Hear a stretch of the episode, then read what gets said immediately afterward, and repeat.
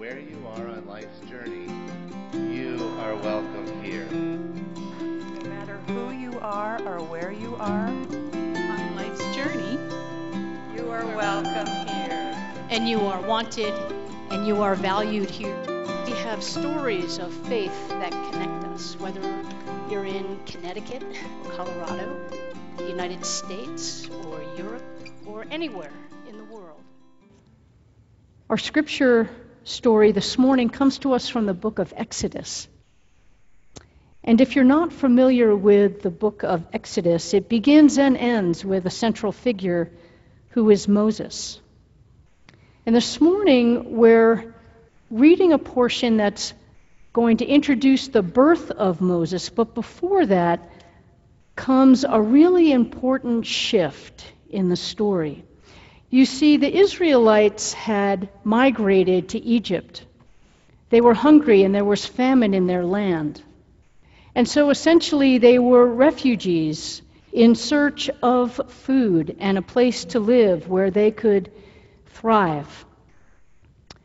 And they had done this, but our opening verse this morning is one, whenever we hear it in scripture stories, where we need to go, uh oh, something's going to change. And while change itself is not necessarily something that is to be concerned about, in this story you'll see that a change in leadership can be to the detriment of people who are vulnerable. So let's listen to this story and also remember the story that our country and our world is living through now. Now, a new king arose over Egypt who did not know Joseph. He said to his people, Look, the Israelite people are more numerous and more powerful than we.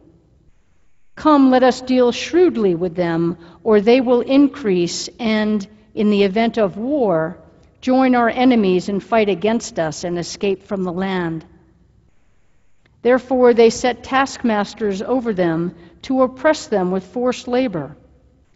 They built supply cities for Pharaoh. But the more the Israelites were oppressed, the more they multiplied and spread, so that the Egyptians came to dread the Israelites. The Egyptians became ruthless in imposing tasks on the Israelites and made their lives bitter with hard service in mortar and brick and in every kind of field labor.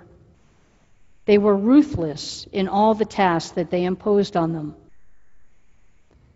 The king of Egypt said to, Hebrew, said to the Hebrew midwives, one of whom was named Shiphrah and the other Puah, When you act as midwives to the Hebrew women and see them on the birth stool, if it is a boy, kill him.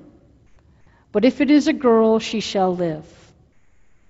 But the midwives feared God they did not do as the king of Egypt commanded them, but they let the boys live. So the king of Egypt summoned, the midwives and said to them, Why have you done this and allowed the boys to live?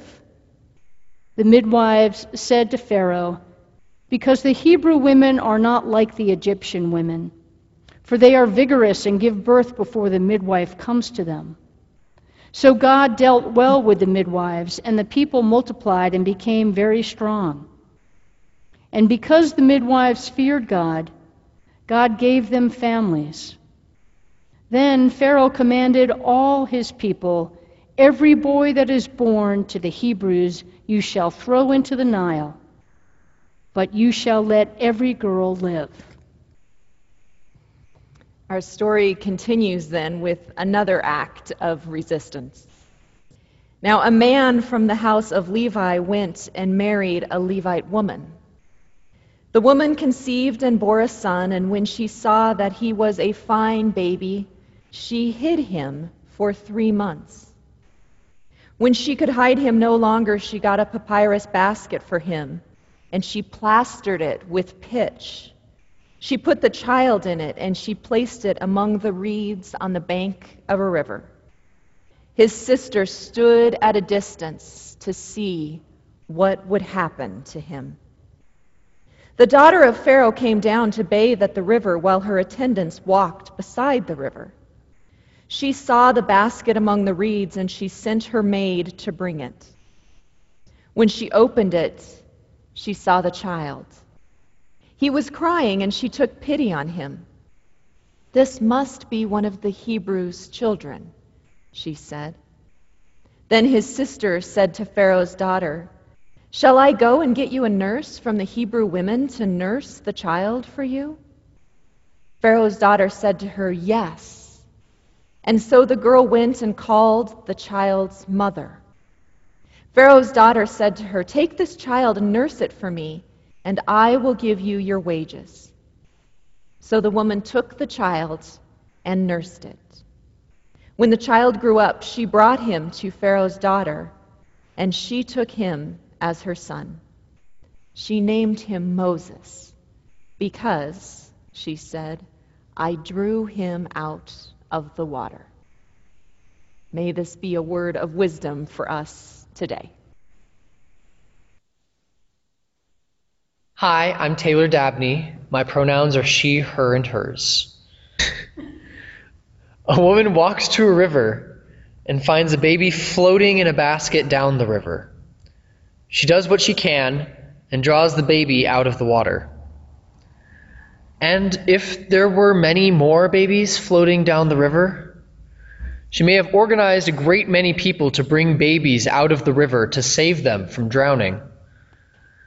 If there were a nearly continuous flow of babies, perhaps one of the women helping would stop to think, now where are all of these babies coming from? When there is continuing oppression, we are tasked not only with taking care of the one baby we see floating down the river, we are tasked with addressing the source of the problem, too. In this story from the book of Exodus, both the source of this problem and the one baby floating down the river are addressed by women. The midwives Shiphrah and Puah refuse to be complicit in what Pharaoh says, but they do so in a subtle way, in the way that they can. Open defiance of the Pharaoh is not a recipe for success. However, they defy Pharaoh in a way that stings. They tell Pharaoh that Hebrew women are not like Egyptian women, and that they are vigorous and give birth before the midwives arrive. Shiphrah and Puah tell Pharaoh that the Hebrews that they are oppressing are greater than the Egyptians, and Pharaoh cannot deny it, because childbirth is women's work, and Pharaoh is not a woman. Even in their relatively subtle defiance, Shiphrah and Puah have metaphorically slapped Pharaoh across the face and lived to tell the tale. God gives them families, the text tells us, because they feared God. The fear of God and valuing of life more than the orders that they were given by Pharaoh is what led to their need for defiance and to their act of bravery. Throughout this whole passage, it is the women who are given the most agency, and the men are largely passive, or actively oppressing the Hebrew people. The slave masters subject the Hebrew people to harsh labor, working them ruthlessly. Pharaoh orders a harsh edict of throwing all the Hebrew boys into the Nile, but letting the girls live. Moses is passively subjected to the forces of the women acting on him and his life. Pharaoh has clearly made a horrible misjudgment, thinking that women are less of a threat to his reign than the men. His own daughter helps in saving Moses from simply floating down the Nile and dying of hunger or thirst. Moses' sister asks Pharaoh's daughter if she should go get a wet nurse from the Hebrew people to nurse the baby for her. And then, when she says yes, she should, goes and gets Moses' mother Pharaoh's daughter pays Moses' mother to feed the child that she'd been keeping hidden for months, the son that lives in defiance of Pharaoh's edict. Our peacemaker for this Sunday tells of some of the power of women through her story. Rigoberta Menchu Tum is a Guatemalan activist who was born January 9th, 1959. She is still alive today. She comes from the Quiche tribe, an indigenous people of Guatemala that was subjected to harsh treatment from the Spanish. She learned Spanish and writes and speaks in Spanish in most of her work, using the language of the culture which oppresses her people in order to fight it and to help us understand her own world. Her family had always been poor, and they founded a village up in the mountains called, called Chimel. Rigoberta Menchú was born in this village. Her parents founded the village when they were thrown out of the small house that they had in town over their debts. From an excerpt of an English translation of her autobiography, I, Rigoberta Menchú, which was written in 1984, she writes My parents spent everything they earned and they incurred so many debts with these people that they had to leave the house to pay them. The rich are always like that. When people owe them money, they take a bit of land or some of their belongings and slowly end up with everything. That's what happened to my parents. This is related to what's been going on with Pharaoh in this passage from Exodus. Because, see, in Pharaoh's story, the people became so numerous that Pharaoh became concerned and started oppressing them. And in her experience, Rigoberta Menchú shares about her parents and her family and how throughout their experience they were frequently oppressed in many ways because of their own numerousness, because of the ways that they their existence threatened the way that the landowners wanted things to be. It is no small task to go up the river to find out who is throwing babies into it. It would be so much easier to simply draw out each of the babies that we find within it. But if we don't address the source of the problem, we will be forever standing vigilant for the babies that float down the river. In Rigoberta Menchú's story, they are forced to reckon with the source because the landowners come to take away the land that their village was founded upon, now that it was yielding good harvests after nearly eight years of cultivation. The government and the landowners worked together, measuring and remeasuring the land that Rigoberta Menchú and her family lived on, temporarily throwing them out of their homes, throwing out their precious items, and killing their animals and dogs because they still refused to give up their land. Sometime later, Rigoberta Menchú's little brother was kidnapped and the women and children of her village went into town to occupy the Guatemalan Congress on Guatemalan National Day. They knew that if the men went with them, the men would be kidnapped and tortured. By the time the deputies realized that the Congress was going to be occupied by them, it was already too late to get them out. And the women and children went here knowing that they could indeed be massacred on this day and they still went anyway to express their disgust.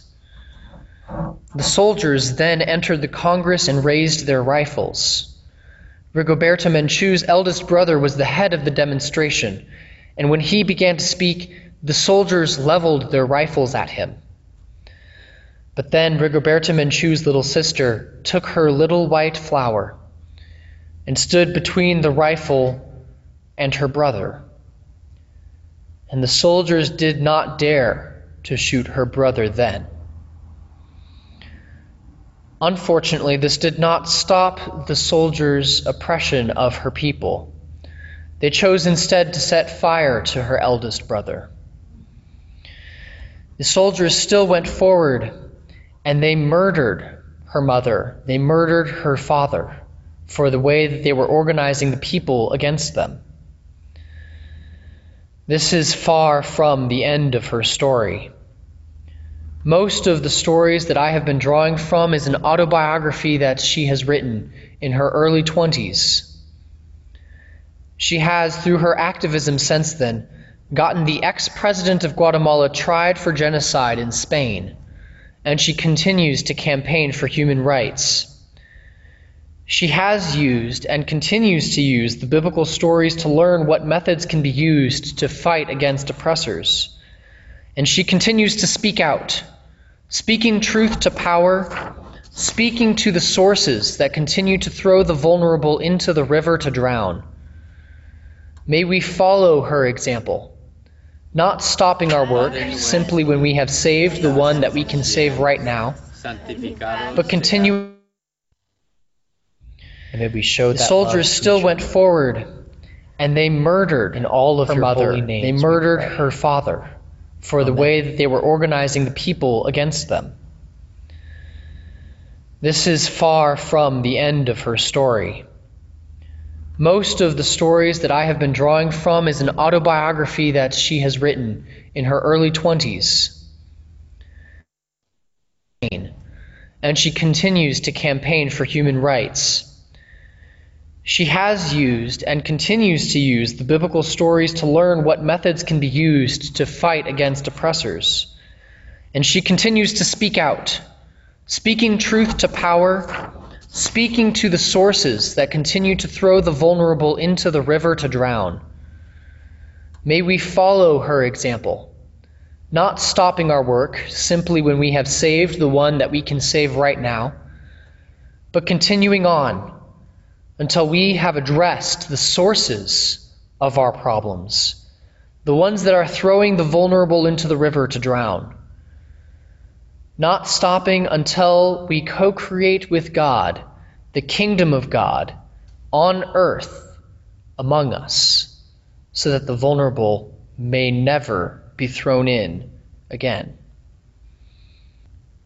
Please join me in a moment of prayer, if you will. Beloved God, you have made us in your image. You have breathed your breath of life into us. And you have created everything on this earth and everything in this universe with some part of yourself.